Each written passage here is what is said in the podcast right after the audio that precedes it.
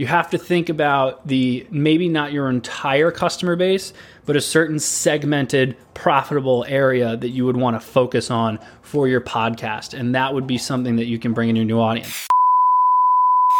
We interrupt this program to bring you this important message.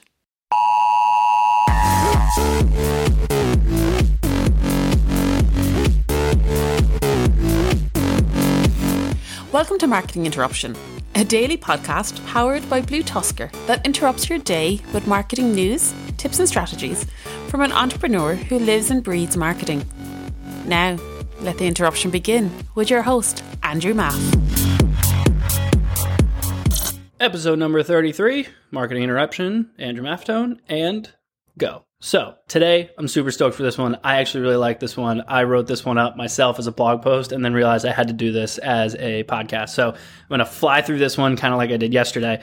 But so these are my eight B2B strategies that obviously we use ourselves that actually work really well for B2C. And every time I tell an e commerce seller, like, hey, you should try this, they always go, fuck you, that's not going to work. And they're wrong. So here's what we're going to go through eight of them. So live webinars, gated content, making your influencer kind of a founder thing. LinkedIn, partnerships with other companies, informative newsletter, newsletters, in-person events, and podcasts. So, like this podcast. So, I'm gonna hammer through examples for all those. So, live webinars. So, if you are a e-commerce seller, let's say that you, uh, I'm gonna use a guy I worked with before for years, sells collegiate apparel what we did is we set up a live webinar where we actually got some of the coaches from Alabama to do a Q&A. He had a very big audience of Alabama fans and we just segmented them into one email list, reached out to them and said, "Hey, we're doing a live Q&A webinar with so and so and so and so from Alabama before the season. Sit down and ask them any questions that you want." It worked amazingly. Obviously, at the end, we were able to do a giveaway. We had all their emails. We were able to reach out to them, um, kind of put them through a different funnel, but worked awesome. That's one example of that. Uh, I'm just going to do one example of all these because it, it gets out of hand. Uh, so, gated content, tripwires, things like that ebooks, white papers, calculators, quizzes, all that stuff works great. Every e-commerce seller thinks that okay, fine, I get it, I'll do a blog, but my pop-up is still going to be 10% off when you sign up for our newsletter. Well, bite me, I'm so tired of doing that because most of the time what's going to happen is someone's going to sign up and then they're never going to they're going to unsubscribe probably. So, gated content ebook super easy especially if you do like food so a massive ebook of you know um, recipes or something like that everyone a lot of sellers don't want to spend the money on it but honestly you could spend a thousand to two thousand dollars on an ebook and get a ridiculously nice ebook for that size. That's a ton of content that is beautifully designed and you will get a ton of downloads out of it. And then you're getting emails for less than giving away your percentage. So if you do the math on okay i gave away 10% over x amount of time that's going to be much much more than the $1500 you spent on an ebook after several months. Um, so consider it an investment. So making your founder and an influencer or something like that. So this is something a lot of b2b companies do. I'm literally doing it right now. Um, so basically taking your founder and making them kind of the face of the company. This works really well for products that people want to buy from a person and maybe not so much from a uh, just a, a company like a no name face.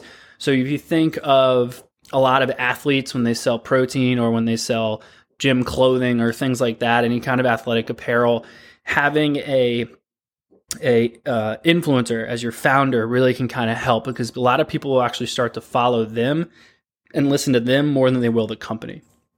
Uh, LinkedIn works really well, especially for B2C. Um, you have the option of retargeting. I still think that it's pretty much maintains a B2B environment. So if you have a product line that fits that, and that could be apparel, so even people who are talking about clothes that you wear in an interview, or maybe uh, business casual party stuff that you're wearing, or anything like that, but anything that needs to be relevant to the audience. So as long as you know the audience you're sticking to, LinkedIn can work very well. Of course, on a B2B e commerce side, you can go that route too, but for the sake of this podcast, I'm not going to go there. Um, partnerships, these work really well. Company partnerships. So, blog exchanging, doing guest blog posts. Google says that they don't help. I think that they're lying. And yes, I realize that I said I think Google is lying, but I do.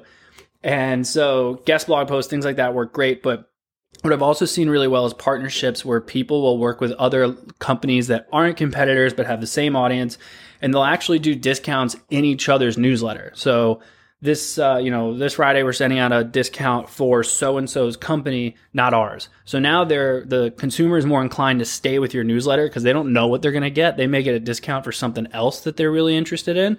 Um, it's so it'll actually keep your subscribe rates pretty high, but it will also give you the opportunity to get in front of a new audience if you're the one partnering. Or you can do things where buy one of these and get one of these from so and so company free. Depends on the relationship you put together, but they can work phenomenally informative newsletters. Not every newsletter has to be a promotion. You can, if you're putting enough content together, you can absolutely do a monthly newsletter of something that is not offering a discount. If you're in instruments, I've seen this done very well as a drummer myself. I see it all the time where I'll get a monthly newsletter of just new cool YouTube videos that are out or um, maybe new products in the industry that are coming out for certain companies in e-commerce that may not work, but other uh, concerts that are going on or things in your area or something like that that is not always promotional, but you're always reaching out to your consumers so that they know that they're on your email list. Because the last thing you want is to go four or five months without doing your promotion. Then you send an email and now all of a sudden they have no idea who you are and they unsubscribe.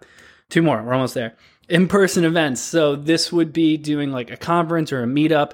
And again, this is very similar to um, the collegiate apparel guy I worked with. So basically, you don't need to always focus on your entire customer base. If you can segment your audience enough that you can still get them to show up somewhere. So even if we used him again as an example, we did actually set up a booth at an Alabama game. We set up a booth at a Notre Dame game. There's a ton of different ways that you can do that where you're kind of doing meetups. I've also seen companies that will do um, a trip that will hit five or six cities and actually do giant like happy hours or something like that. It's a little bit kind of like um, they are showing off product, but it's really more of a just bringing like-minded individuals into one place for a good time, and obviously the company is going to benefit from that. Last but not least, podcasts. So of course, I'm doing one now, but I would still suggest them for B2C. And the reason is, is that there's so much you can talk about about your product and your product line. The collegiate apparel guy, obviously, same thing again. But you also have the benefit of a ton of other product lines. You have hobbyists who are always interested in talking about tons of different things. You have anything in sports where you could do a sports talk show. You have murder mystery people, so I don't know what you're selling, but it could totally work there too. You have to think about the maybe not your entire customer base, but a certain segmented, profitable area that you would want to focus on for your podcast. And that would be something that you can bring in your new audience. And again, that is more than enough for today. So I'm going to sign off. Of course, please rate, review, subscribe, and I will see you all tomorrow.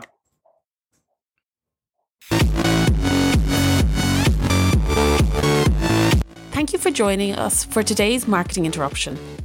Make sure to rate, review, and subscribe to the show. And don't forget to email marketinginterruption at bluetuskr.com with any marketing questions you'd like to have answered on the show. And head over to marketinginterruption.bluetuskr.com to catch up on past episodes. Until next time, we now return you to your regularly scheduled programming.